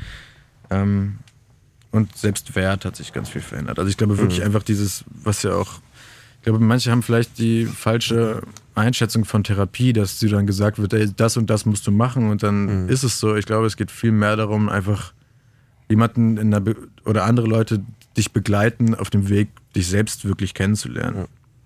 So, und das ist für jeden unterschiedlich, aber ich glaube, das ist das, worum es geht, dass du checkst, okay, das bin ich, das macht mich aus, ähm, das kann ich. Und wovor und das sind die Sachen, die ich angucken muss, damit ich nicht mehr vorhin wegrennen muss. Ja, sehr schön beschrieben. Wie kannst du vielleicht den Leuten, die noch Angst haben, wir waren ja alle stationär hier, ähm, ja, aufgrund verschiedener Sachen, wo wurde uns das geraten, bei mir war auch klar, ambulant, das habe ich auch lange gedacht noch, wie kannst du jemandem, weil ich hatte davor Angst, vor diesem Wort, allein schon. Wir wissen jetzt, gibt es in Berlin ein paar Häuser, ähm, in ganz Deutschland überall. Wie kannst du Leuten die Angst nehmen und wie kannst du so einen Thera Therapiealltag vielleicht mal kurz beschreiben, wie, wie, wie, was läuft da eigentlich ab? Ich glaube, Lukas wollte gerade noch, wolltest du noch irgendwas? Ja, ich wollte ganz kurz noch zu dem, was du gesagt hast. Ich glaube, was halt auch wichtig ist, dieses, was du gesagt hast, ähm, sich selber ernst nehmen, eigene Bedürfnisse ernst nehmen und wahrnehmen überhaupt. Und vor allem, wofür ja auch, ähm, wofür die Therapie mir geholfen hat, ist am Anfang überhaupt ernst zu nehmen, dass ich suchtkrank bin. Stimmt. Also das ist erstmal diese Krankheitseinsicht. Krankheitseinsicht, so diese Erkenntnis, dass du selber weißt, ich habe jetzt diese Krankheit und ich werde sie immer haben. Das heißt, bis zum Tod musst du irgendwie dafür gewappnet sein, mit allen möglichen Risikosituationen umzugehen. Aber erstmal überhaupt zu verstehen, was ist die Sucht, was ist da mit mir los. Und ähm, ich glaube, das ist auch wichtig, gerade in der Anfangsphase der Therapie, dass du das erstmal verinnerlichst, Das- damit ja. du dann überhaupt mit dir arbeiten kannst. Ne? Ja, Weil wenn ja, du vorher gar nicht erst diese Einsicht hast und gar nicht erst dieses Know-how zu wissen, ähm, Was ist überhaupt so? genau, was ist die Sucht, was ist mit mir los, dann, dann wird es dir auch nie leicht fallen, damit zu arbeiten. Genau, und Das wie, bekommen, wie bekommen wir dieses Know-how? Ich weiß nicht, wie es bei euch war. Es ist ja auch in jeder eine Richtung ist ja ein bisschen anders, aber es gibt Gesundheitsvorträge. Also wir haben da auch Unterricht gehabt in Neurobiologie, Biochemie. Und was Um- Suchtbasis. Sucht hieß es so bei euch, so siehst du, edukative Gruppen halt. wo man dann auch über die, äh, wo Ärzte dann einem auch einfach äh, erklären die ganzen theoretischen Sachen auch. Ja. Wieso wie im Unterricht so ein bisschen was, so war das bei meiner Einrichtung. Und äh, das hat sehr viel äh, zur Krankheitseinsicht bei mir beigetragen, Ja. muss ich sagen. Aber jetzt nochmal zurückkommt auf die Frage. Gerne. Ja. Ähm, Angst nehmen. Also ich glaube, ich glaube ehrlich gesagt, auch wenn man nicht süchtig ist, macht es wahnsinnig viel Sinn, eine Therapie zu machen. Einfach generell, um sich kennenzulernen, um wirklich mal sich anzugucken und irgendwie, weil ich glaube, jeder hat irgendwo Probleme oder Traumata oder Sachen, die einen einschränken, die einen davon abhalten, die bestmögliche Version oder die glücklichstmögliche Version von sich selbst zu sein. Ja. Ähm, aber um diese Sache mit der Sucht, ich weiß nicht, wie. Das Problem ist bei Süchtigen, was ich bei fast allen, äh, die ich jetzt kennengelernt habe, ähm, gesehen habe, ist, dass es diese, dass man nichts ändert, wenn man es nicht ändern muss. Dass man lieber diesen Teufel nimmt, den man kennt, als den Teufel, den man nicht kennt. Der meistens noch nicht mal ein Teufel ist. Also in unserem Fall ist es halt dann kein Ja, Teufel, ja, sondern irgendwo der Engel. Aber dass man dadurch, dass man ihn nicht kennt, lieber den Teufel nimmt, äh, mit dem man sich über Jahre lang angefreundet hat. Ich glaube, erstmal ist es wahnsinnig gut, dass ihr diesen Podcast macht. Ich glaube, das kann viel Angst davon nehmen. Insgesamt irgendwie eine Awareness dafür zu generieren, was Sucht ist, was, was da mit den Menschen passiert, wie sich das ausdrückt, dass es jeden treffen kann, was das für Kriterien hat, was man da machen kann, dass es überhaupt Angebote gibt, dass man nicht alleine damit ist. Ich glaube, das macht, das hat mir wahnsinnig geholfen, dass ich halt nicht alleine bin. Das habe ich vorhin schon gesagt. Ähm, ich glaube wirklich, dass was ich am meisten jemand raten würde, der sich vielleicht Gedanken darüber macht, ob er überhaupt süchtig ist und was das heißt, ist wirklich in eine ähm, und auch ob er der Angst hat, überhaupt eine Therapie zu machen, ist wirklich eine Drogenberatungsstelle anzugehen.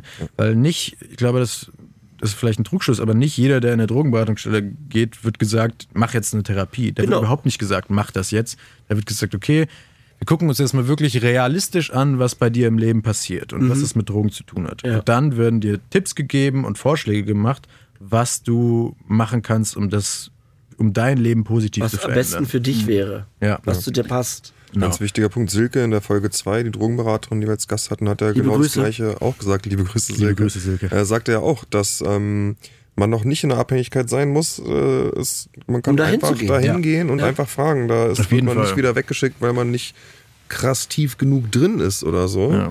Ähm, da kann man einfach mal darüber sprechen. Ja, von daher hast du total recht. Und für Angehörige auch natürlich, ne? Ganz Oh ja. wichtig. Genau, das sagen wir auch gerne immer in den persönlichen Nachrichten. Und gut, dass du es nochmal sagst, Lukas. Ähm, weil uns ja viele Angehörige auch schreiben, die von uns Tipps erwarten, äh, nicht, Entschuldigung, nicht erwarten, sondern uns nach Tipps fragen. Und ähm, wir das nicht leisten können natürlich. Ähm, aber genau, auch Angehörige können sich immer an der Drogenberatungsstelle melden. Gut, dass wir das nochmal ansprechen. Ja. So, jetzt steht ja noch was bevor, nämlich wird ja Cannabis legalisiert. Ist euch ja vermutlich bekannt. Äh, und ähm, da, also das ist für mich zum Beispiel ein Thema, was, also ich bin ja auch ähm, Cannabis-abhängig äh, und merke schon, dass das ja irgendwo was mit mir macht. Also ich bin auf jeden Fall für eine Legalisierung von Cannabis aus ganz verschiedenen Gründen. Ähm, aber da das Na, jetzt sag dir doch mal kurz, warum bist du dafür? ja, ich dachte, wir gehen erstmal, ich dachte, Ach so. ich bind mich dann da so mit ein, aber ich kann ja, okay, meinetwegen, Hagen, okay. Vielleicht, Okay. bevor du das äh, anschneidest, was macht das denn mit dir? Wenn du sagst, Ja, genau. es macht was mit dir, was macht es mit Ja. dir? Allein schon das zu wissen.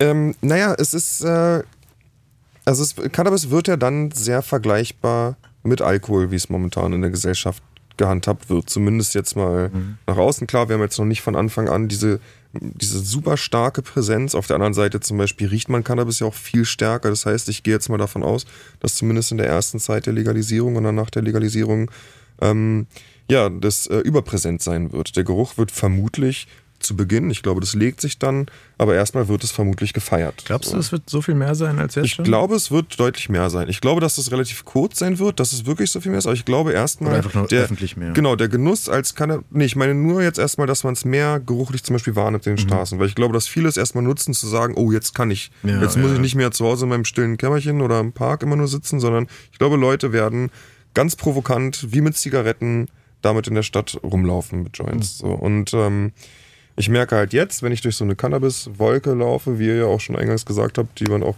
jetzt einfach ständig sowieso schon in Berlin riecht. Aber ich merke jedes Mal, dass ich denke, hm, lecker. So, das ist immer mein erster Gedanke, ist so, oh, es riecht ja lecker.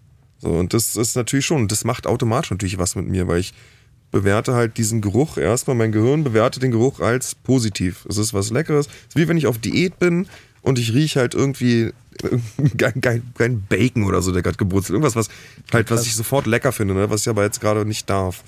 Und ich finde, es ist schon gar nicht, ähm, ja, gar nicht so einfach.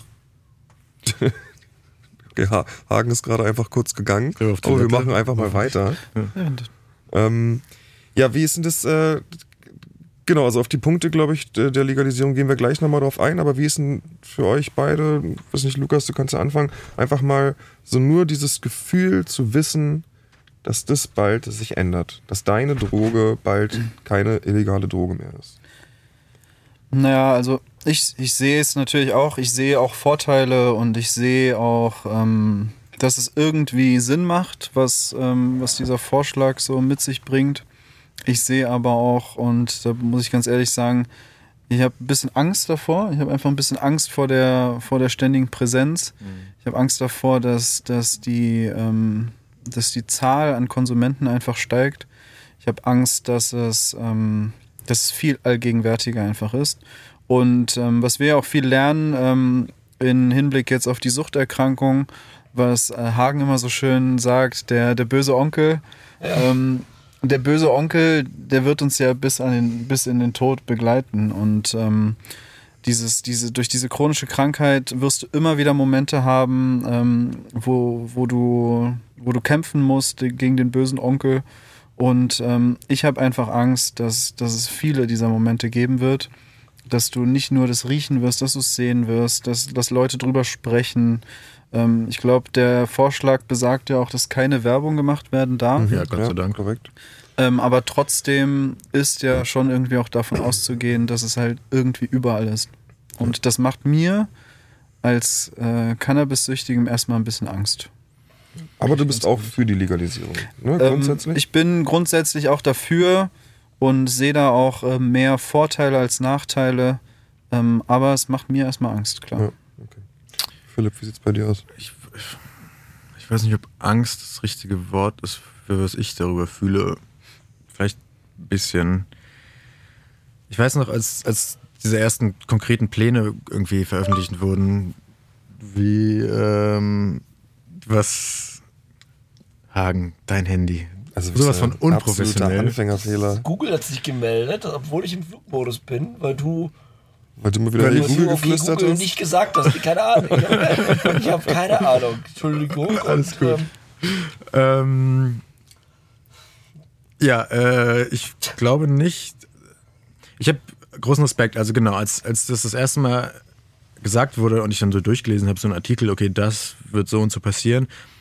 Das war vor einem Monat oder sowas oder vor anderthalb und dann habe ich gemerkt, da war ich kurz, war ich, bin ich kurz davor rausgekommen aus dem Haus und habe ich gemerkt, oh, jetzt kriege ich gerade Suchtdruck. Das ist, oh, jetzt wird's real, jetzt habe ich so, hab ich schon so in meinem Kopf so angefangen, einen Plan angefangen zu machen. So, okay, dann, das heißt, ich könnte dann theoretisch so und so viel mir kaufen und müsste einfach nur in die Apotheke oder sonst was gehen. Und dann habe ich mir aber gedacht, es macht für mich, es macht, ein, es macht nicht so einen großen Unterschied, wie ich gedacht habe. Und zwar erstens, weil wir hier in Berlin wohnen und man sehr viel mit Cannabis konfrontiert wird. Und zweitens, weil wenn ich wollen würde, mir wahrscheinlich genauso einfach immer noch Cannabis organisieren könnte, wie wenn ich dann in einen Laden gehen würde. Nicht ganz so einfach. Es gibt natürlich kleine Unterschiede, ob es jetzt um die Ecke ist oder ob du drei U-Bahn-Stationen fahren musst, aber es wäre genauso möglich. Und es ändert ja auch nichts an meiner Abstinenzentscheidung und an meiner. Es wird natürlich wird's anstrengender, glaube ich, wie Lukas auch gesagt hat. Und es wird sicher auch nicht einfach. Aber ich glaube, im Endeffekt ändert es nicht so viel für mich, außer dass es anstrengender wird. Aber so von meiner Einstellung hat es nicht so einen großen Unterschied. Ja. Aber wir sind, ich denke, ich will nochmal zusammenfassen, wir sind alle drei und Hagen, du ja vermutlich auch, aber also ich weiß nicht, aber sozusagen, also ich bin auf jeden Fall für eine Legalisierung. Ich denke, es gibt da, also ich kann aber ganz kurz nur schnell die Punkte für mich durchgehen, die da äh, positiv Ja. zu bewerten sind und Hagen, dann kannst du ja davon nochmal aus einer Sicht erzählen, als Nicht-Cannabis-Konsument oder als Nicht-Cannabis-Abhängiger. Äh, und zwar glaube ich, dass einmal einfach der, ähm, ja, der nicht mehr prohibitive Ansatz der äh, Aufklärung ähm, ganz wichtig ist, dass wir nicht, äh, dass, dass der Jugendschutz nicht daran besteht, den Leuten auf die Finger zu klopfen und zu sagen, du darfst nicht, du darfst nicht, ähm, sondern äh, dass man wirklich ja, äh, kompetent auf das Thema eingehen kann und es halt nicht nur um Verbot und Verbote geht. Ähm, dann finde ich ganz wichtig, dass, äh, und, und da sehe ich nämlich Cannabis schon so ein bisschen als Einstiegsdroge, dass der Dealer halt noch dazwischen steht. Und der Einstieg ins Milieu sozusagen. Genau, der Dealer ist halt, genau, der ein, das Treffen mit dem Dealer ist für viele Menschen der Einstieg in irgendwas, was mit Kriminalität zu tun hat. Überhaupt das erste Mal, dass solche Grenzen überschritten werden, auch wenn einem das natürlich gar nicht so kriminell vorkommt, wenn man da irgendwie jemanden trifft. Aber es kann halt gut sein, dass der Dealer dann irgendwann auch mal was anderes anbietet. Oder man hat im Hinterkopf, ach, der hat ja noch. Äh, und dann rattert es auch vielleicht erstmal eine lange Zeit, auch meinetwegen. Aber bei mir war es zum Beispiel auch so, dass ich über Dealer im Endeffekt dann das erste Mal in Kontakt mit harten Drogen gekommen bin. Und ähm, ja, es äh, ist natürlich gut, wenn, wenn dieser Dealer dann einfach wegfällt und äh, sich die Leute hier Cannabis kaufen, wo es nicht auch noch Kokain und Amphetamine und was weiß ich was gibt. So, das finde ich auch ein ganz wichtiger Punkt. Dann ist natürlich das zusätzliche Geld, was da sein wird für Jugendschutz, also das finde ich in jedem Fall gut. Ich glaube, da muss man gar nicht drüber reden. Und ich glaube auch tatsächlich, und ich, soweit ich weiß, ist es in anderen Ländern auch, auch so passiert, dass der Cannabiskonsum grundsätzlich nicht ansteigt. Durch glaube, es eine Legalisierung. Ich so, glaube, kurz Genau, ich glaube, ganz kurz gibt es eine Spitze, weil na klar, es ist neu und aufregend und bla, aber ich glaube nicht, dass es viel daran ändert. Ähm, ja, und äh, dann natürlich geht es noch darum, natürlich im, im Schwarzmarkt halt generell auch äh, also Finanzen Milliarden zu killen, halt für, für Clans oder für andere kriminelle Vereinigungen. Und das ist natürlich auch alles positiv zu bewerten. Ähm, genau, so, so viel von meiner Seite erstmal dazu. Die Frage ist natürlich, kann man davon ausgehen, dass, ähm, dass jetzt durch die Legalisierung automatisch der Dealer wegfällt? Das ist so eine Frage, die ich mir natürlich noch stelle. Ähm, ich meine, es gibt da klare Vorgaben. Die Regierung sagt, ähm, wenn das dann alles ähm, realisiert werden würde, gibt es auch ganz klare Vorgaben, wie viel THC-Gehalt befindet sich in dem Cannabis, ähm, welche Altersgruppen dürfen und welche Menge darf gekauft werden, wer darf verkaufen und all das, das steht ja irgendwie. Die Frage ist, wird dadurch automatisch der Dealer wegfallen? Ne? Mhm. Ich glaube, der, der durchschnittliche Cannabis-Konsument will sich nicht mit einem Dealer treffen, ehrlich gesagt. Also ich glaube, also ich hätte, ich, für mich wäre es, ich hätte mich dann nicht mehr mit einem Dealer getroffen, wenn ich so bekommen hätte, ehrlich gesagt. Mhm. Ähm, aber ich kann jetzt nicht für alle sprechen, aber ich glaube, so auch ältere Menschen, die auch konsumieren, wollen nicht sich mit Dealern treffen, sondern die wollen dann halt irgendwie ähm, das möglichst rein vor allem auch, dass da auch das staatlich kon kontrolliert wird, dass es auch nicht irgendwie verunreint ist, was glaube ich auch ein großes Problem ist oder was halt auch vor allem bei jüngeren Menschen echt zu Schwierigkeiten führen kann, weswegen ich auch Abstürze hätte von Cannabis, was eigentlich nicht wirklich passiert, aber einfach weil ich unreines Zeug ge- geraucht habe. Ähm, aber natürlich kann, muss, muss es halt irgendwie mit dem Schwarzmarkt mithalten, sozusagen, das Gesetz. Und ich glaube, das mit der Reinheit ist ein ganz wichtiger Punkt. Also gerade jetzt, gerade in Berlin haben wir ja wahnsinnig viel gestrecktes Gas mittlerweile. Das war ja früher, als ich angefangen habe zu rauchen, noch gar nicht denkbar irgendwie. Da hat man gar nicht an, an irgendwelche Streckmittel gedacht. Und mittlerweile wenn der, ist ja auf fast allem Gras irgendwelche, irgendwelche synthetischen Cannabinoide, die darauf gesprüht werden. Da gab es mal ganz interessant von Weiß so eine Doku dazu, wo ein, wo ein Dealer auspackt und sagt, er hat keinen Bock mehr, er verdient weiß was ich wie viel, aber er möchte das nicht mehr machen, weil alles ist verseucht sozusagen. Also es ist sehr schwer, noch an reines Cannabis zu kommen. Äh, zumindest halt hier.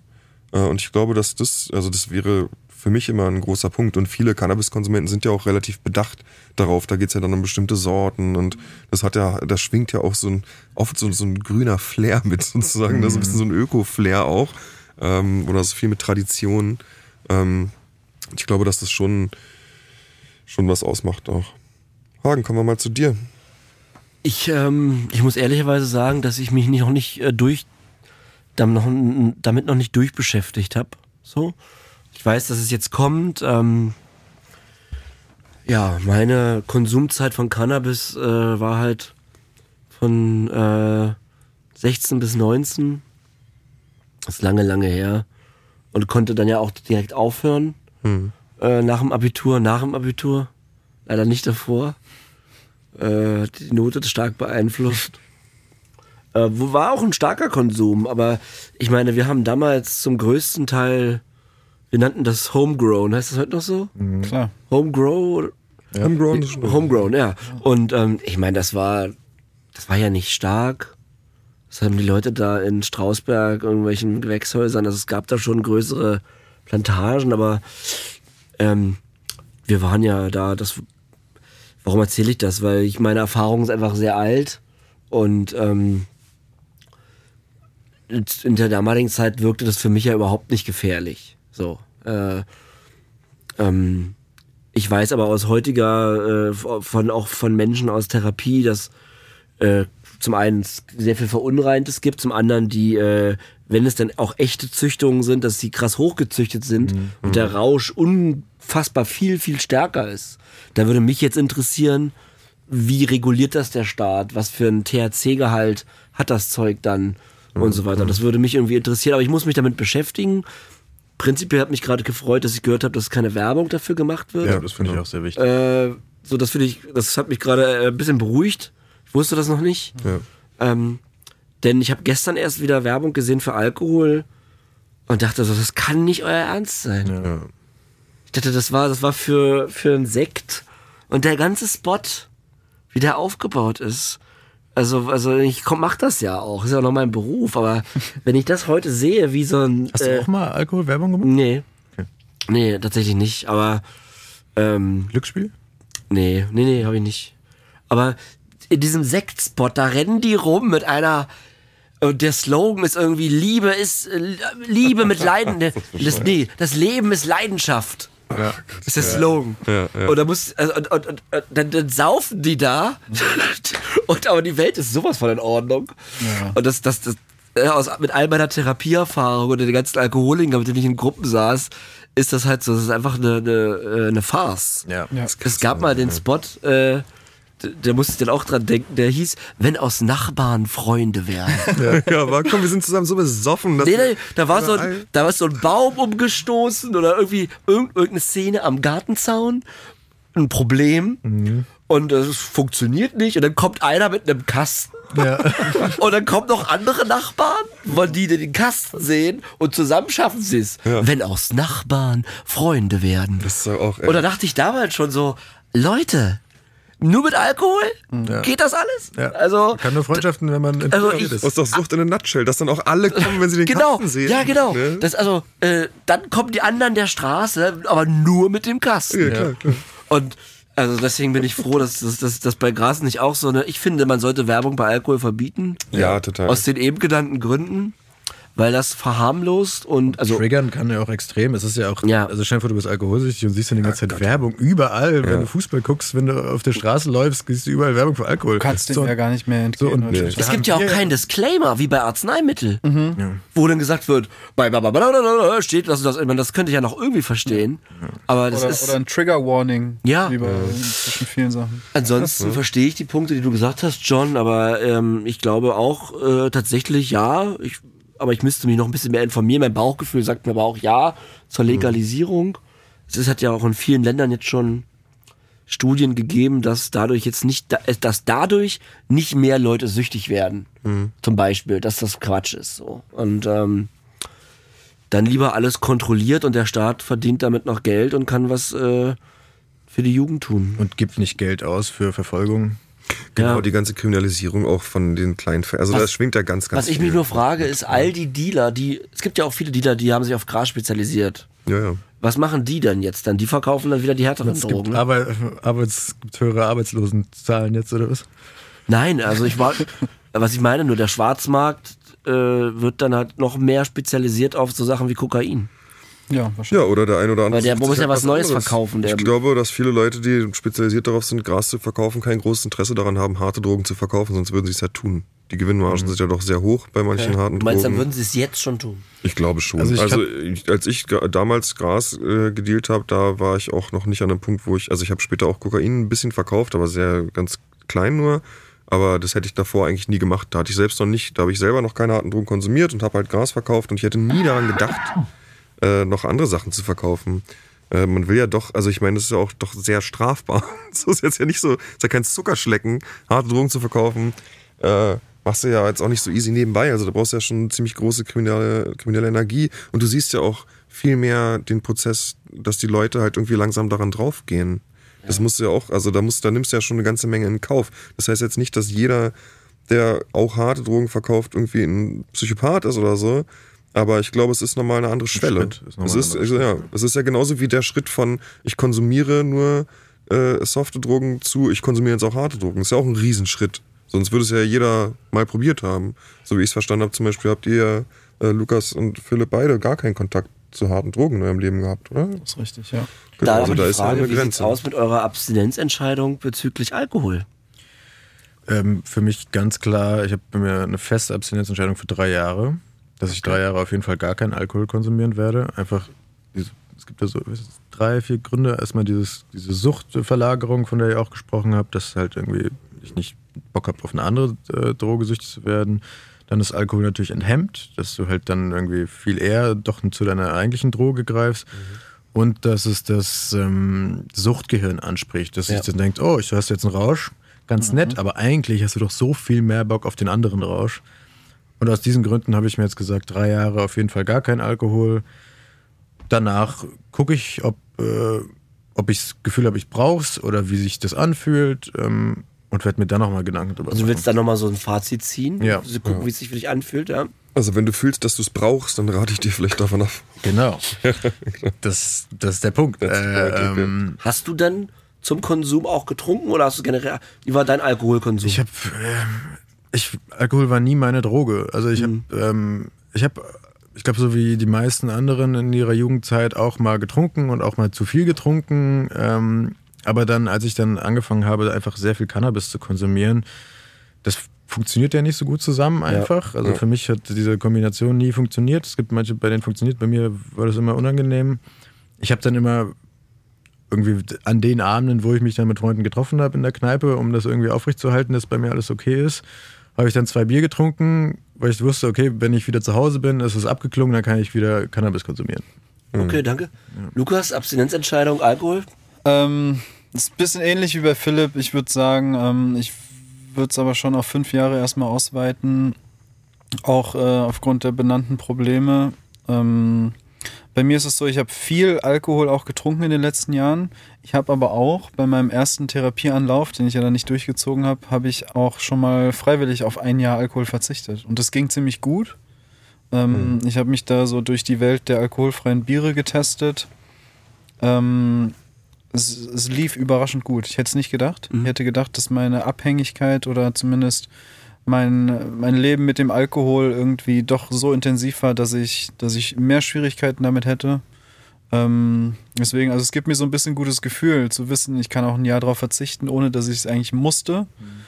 Ähm, aber ja, ich, ich denke mir immer lieber zu lang als zu kurz. Ja. Und ich denke mir, ähm, Alkohol war jetzt auch, ähm, bei mir war das auch so wie bei Philipp. Ich habe, ähm, wenn ich gemischt habe, Cannabis und Alkohol, es ging immer nach hinten los. Also überhaupt nicht äh, gut, überhaupt nicht das, was ich mir davon erhofft hatte. Es war immer schlecht und deswegen habe ich auch, dadurch, dass ich immer dauerhigh war und immer gekifft habe, wie ein Schornstein, habe ich dann irgendwie den Alkohol weggelassen und ähm, Alkohol habe ich hauptsächlich konsumiert, wenn ich dann mal mit der Familie im Urlaub war oder so. Das heißt, ähm, vor denen konnte ich da nicht kiffen oder ich war im Ausland und äh, mir, konnte mir nichts kaufen zum Kiffen. Und dann habe ich ähm, natürlich dann, um so einen rauschähnlichen Zustand zu haben oder so einen Ausgleichsrausch, habe ich dann dafür umso viel, umso mehr Alkohol getrunken. Und das war dann auch schon von morgens bis abends, Bierdosen, Wein, äh, alles Mögliche. Ich, wobei ich nicht so der Spirituosen-Fan bin, muss ich sagen. Also das war nie so mein Ding, da habe ich nicht viel vertragen. Ich war eher so klassischer Biertrinker. Okay, ich hätte noch eine Abschlussfrage. Kann ich noch eine Ach so, ja. Frage davor? Und zwar, Ja. weil das ist mir aufgefallen, weil John gesagt hat, wenn er Cannabis riecht, denkt er sich, oh lecker. Mhm. Ich wollte Lukas erstmal fragen, was, was, was denkst du denn, wenn du Cannabis riechst? Ähm, naja, es löst ähm, manchmal auch dieses Gefühl aus, mm, also dieses so, wenn du irgendwie, wenn du riechst, wie irgendwie ein Braten im, im Ofen oder so zubereitet wird und du nimmst so die ersten Gerüche wahr, das ist schon eher so was Positives. Ähm, aber bei mir ist es so, dass ich dann ziemlich schnell meine Gedanken, was ich auch mir erst antrainieren musste, dann in so eine Richtung lenke, dass ich an die Sachen denke, die damit alle schiefgelaufen sind. Und ähm, es ist schon so, dass ich dann aber eher abgeschreckt bin davon. Und, ähm, aber es ist wichtig, dass man sich darauf vorbereitet, damit auseinandersetzt, weil es ja hier eben, wie wir vorhin auch schon gesagt haben, halt immer präsent ist in Berlin auf den Straßen. Und ähm, ja, ich glaube aber, John findet es noch ein bisschen leckerer vielleicht. Ähm, Es geht, ich kann mich eigentlich relativ gut dem anschließen, was du auch sagst, aber wirklich so dieser erste Gedanke ist halt, oh, es riecht halt krass lecker. So, oder, oder gehe ich in so eine, auch in so eine Bewertung der Qualität des, des, ne, dann denkt man so, ach, das riecht auch, oh, das kannst du riechen, ja? Naja, schon so ein bisschen. Man kann zumindest sagen, es riecht nicht so geil oder es riecht besser als ein anderes. Ihr wisst schon, was ich meine. Ich weiß, was du meinst. Aber John ähm, kann doch relativ viel richtig gut, nicht nur Basketball spielen. nee, aber das Ne? ist schon Natürlich kann John das riecht schon auch. erriechen. Man riecht schon auch einen Unterschied an der Also, Qualität, so ist es nicht. Aber ich wollte nur schon. deswegen darauf aufmerksam machen, weil ich glaube, da musst du vielleicht nochmal hingucken, John, weil Ja. ich glaube, das ist, ich kann es sehr gut nachvollziehen. Ich, bei mir hat sich mittlerweile, ich hatte das am Anfang auch, also, aber ich habe, bei mir hat sich mittlerweile so eine, also, gehe ich dann direkt in so eine Hab-Acht-Stellung irgendwie so ein bisschen. So ist direkt, oh fuck. So, weil irgendwie, ich weiß nicht, ob ich mich da konditioniert habe dazu oder sonst was. Aber ich glaube, das ist, weil du ja auch irgendwie mal erwähnt hattest, dass deine Abstinenzentscheidung bezüglich Cannabis äh, noch nicht so krass gefestigt ist, würde ich dir schon raten, dir nochmal vielleicht darüber echt nochmal Gedanken zu machen und das nochmal einfach dir auch mal aktiv zu festigen. Weil ich glaube, das kann, könnte dir eventuell in den Rücken fallen. Ja, sicherlich. Also da muss ich auf jeden Fall aufpassen, wobei ich auch eher, wie Lukas eben beschrieben hat, relativ schnell sozusagen vom Mindset her in so eine Anti-Stellung gehen kann. Das ist jetzt nicht so schwierig. Äh, aber ja. ja. Darf ich jetzt, Philipp, zu meiner Abschlussfrage kommen? Oder habe ich dir eine erlaubt? Ich glaube, ich, ich überlege, ob ich noch was sagen will, aber du darfst. Okay, okay. Ähm, genau, für mich war in der Therapie immer ganz entscheidend, und das ist auch für mich eine der Lebensfragen, wer bin ich, wer war ich, wer möchte ich sein? Ähm, wo seht ihr beide euch da und äh, was wart ihr vielleicht für jemand und was seid ihr jetzt für jemand und was für jemand möchtet ihr sein? Und seid ihr dem schon näher gekommen? Dem wahren Menschen in euch drin? Ähm, also ich würde sagen, was so meine, meine Grundwerte des Lebens angeht, ähm, konnte ich mich hier auf jeden Fall in der Therapie noch mal ein bisschen besser kennenlernen, habe mich aber nicht großartig verändert. Also so meine Grundprinzipien von, von meinem Leben, vom, vom sozialen Leben, die sind eigentlich gleich geblieben. Ähm, was ich auf jeden Fall gemerkt habe an Unterschied, ähm, ist, ich habe mir immer viel Druck gemacht, viele so hohe Ansprüche gehabt, hohe Erwartungshaltung von meinem eigenen Leben und an mich selbst. Ich glaube, ähm, dass ich inzwischen ganz gut äh, klarkomme mit dem Gedanken, einfach nicht zu viel oder nicht viel schaffen zu müssen oder einfach nicht so viel erreichen zu müssen, sondern Hauptsache ich bin zufrieden. Mhm. Ähm, für mich ist es wichtig, eine, eine, gute, funktionierende Partnerschaft zu haben, ähm, vielleicht mal einmal im Jahr in Urlaub zu fahren, zweimal im Jahr oder so. Aber so dieses, dieses Grundzufriedenheitsgefühl, das ist mir viel wichtiger als irgendwie diese, diese hohe Perspektive, irgendwas Krasses zu machen, irgendwas Krasses zu erreichen. Ich glaube, das ist so ein Ding, das hatte ich vorher total in meinem Kopf drin. Und ich glaube, da hat der Konsum auch viel Funktion gehabt, damit irgendwie klarzukommen. Ähm, aber ich bin relativ entspannt und ausgeglichen, was die Zukunft angeht, weil ich mir nicht mehr so einen Druck mache und weil ich ähm, viel entspannter halt auf die Zukunft schaue. Mhm. Vielen Dank. Danke. Ich glaube, ähm, abgesehen von diesem Selbstbild, was ich vorhin gesagt habe, hat sich noch ähm, verändert zu dem, was ich davor war. Ich glaube, auch an den Werten hat sich nicht viel verändert. Ich glaube, der Unterschied ist jetzt, dass ich zu diesen Werten stehe und dass ich diesen Werten, ja, diesen Werten gerecht werde. Ich glaube, auch dieser Selbstanspruch hat sich auch verändert, ähm, dass ich halt nicht ähm, das Gefühl habe, ich, ich bin nichts wert, wenn ich was nicht schaffe. Mhm. Und wenn ich, und auch dieses Gefühl, wenn ich was nicht schaffe, dann werde ich es nie schaffen, sondern auch dieses zu wissen, wenn ich was mal nicht schaffe, dann werde ich es morgen schaffen. Das hat sich verändert. Und ich zu diesen Werten, so zum Beispiel vor einem Jahr, hätte ich niemals was zu John gesagt, auch wenn es mir aufgefallen wäre, aber ich hätte niemals ihn nochmal drauf angesprochen. Aber einfach, weil ich gemerkt habe, dass mir das wichtig ist, Freunde auf sowas aufmerksam zu machen, vor allem wenn sie auch selber süchtig sind, ist jetzt nur ein kleines Beispiel, was jetzt gerade passiert ist, aber so das hat sich, glaube ich, mhm. verändert. Dieses, ich habe gewisse Werte und zu denen stehe ich jetzt. Ähm, was sich in der Zukunft noch verändert, ich glaube, erstmal das Wichtigste ist natürlich irgendwie clean zu bleiben. Ähm, ich würde gerne was im Filmbereich machen. Ich kann mir auch sehr gut vorstellen, ähm, im therapeutischen Bereich was zu machen. Also irgendwie eine Ausbildung oder sonst was, irgendwas, wo ich manchen Menschen helfe oder mich kreativ ausleben kann. Eins von beiden. Oder beides. Dann bedanke ich mich bei euch beiden, dass ihr heute zu Gast wart bei Danke Sucht euch. und Süchtig. Vielen Dank. Vielen Dank fürs Öffnen und Teilen. Vielen, vielen Dank. Ich glaube, das ist, kann für viele Menschen sehr hilfreich gewesen sein, heute auch mal äh, zwei andere Stimmen zu hören, die an unserer Krankheit leiden, John. Mhm. Ähm, und da werden ja auch immer wieder neue Menschen dazukommen. Willst du heute mal die Musik abfahren? Die Musik abfahren? Einfach nur die Musik abfahren? Ja, fahr ja. mal die Musik ab. Dann fahre ich jetzt mal die Musik ab und bedanke mich bei euch allen fürs Zuhören. Ähm, genau, und ihr wisst, wenn ihr irgendwie noch in Konsum steckt, wenn ihr Probleme habt, wenn ihr nicht einschätzen könnt, äh, ob euer Konsum schon schädlich für euch ist oder wenn ihr Leute kennt, die Drogen nehmen und nicht wisst, wie ihr mit denen umgehen sollt, dann wendet euch an eine Drogenberatung, wendet euch an Therapeuten, schaut nach äh, Angehörigen, Angeboten in eurer Nähe. Es gibt da auch viele Selbsthilfegruppen, die ihr besuchen könnt, ganz unverfänglich ähm, und lasst euch helfen. Ihr könnt uns immer gerne auch kontaktieren auf Instagram unter Sucht und Süchtig. Äh, wenn ihr irgendwelche Fragen habt, dann genau zögert nicht. Und ich denke, wir verabschieden uns mit einem Bleibt sauber. Bleibt sauber. Bleibt sauber. Bleibt sauber.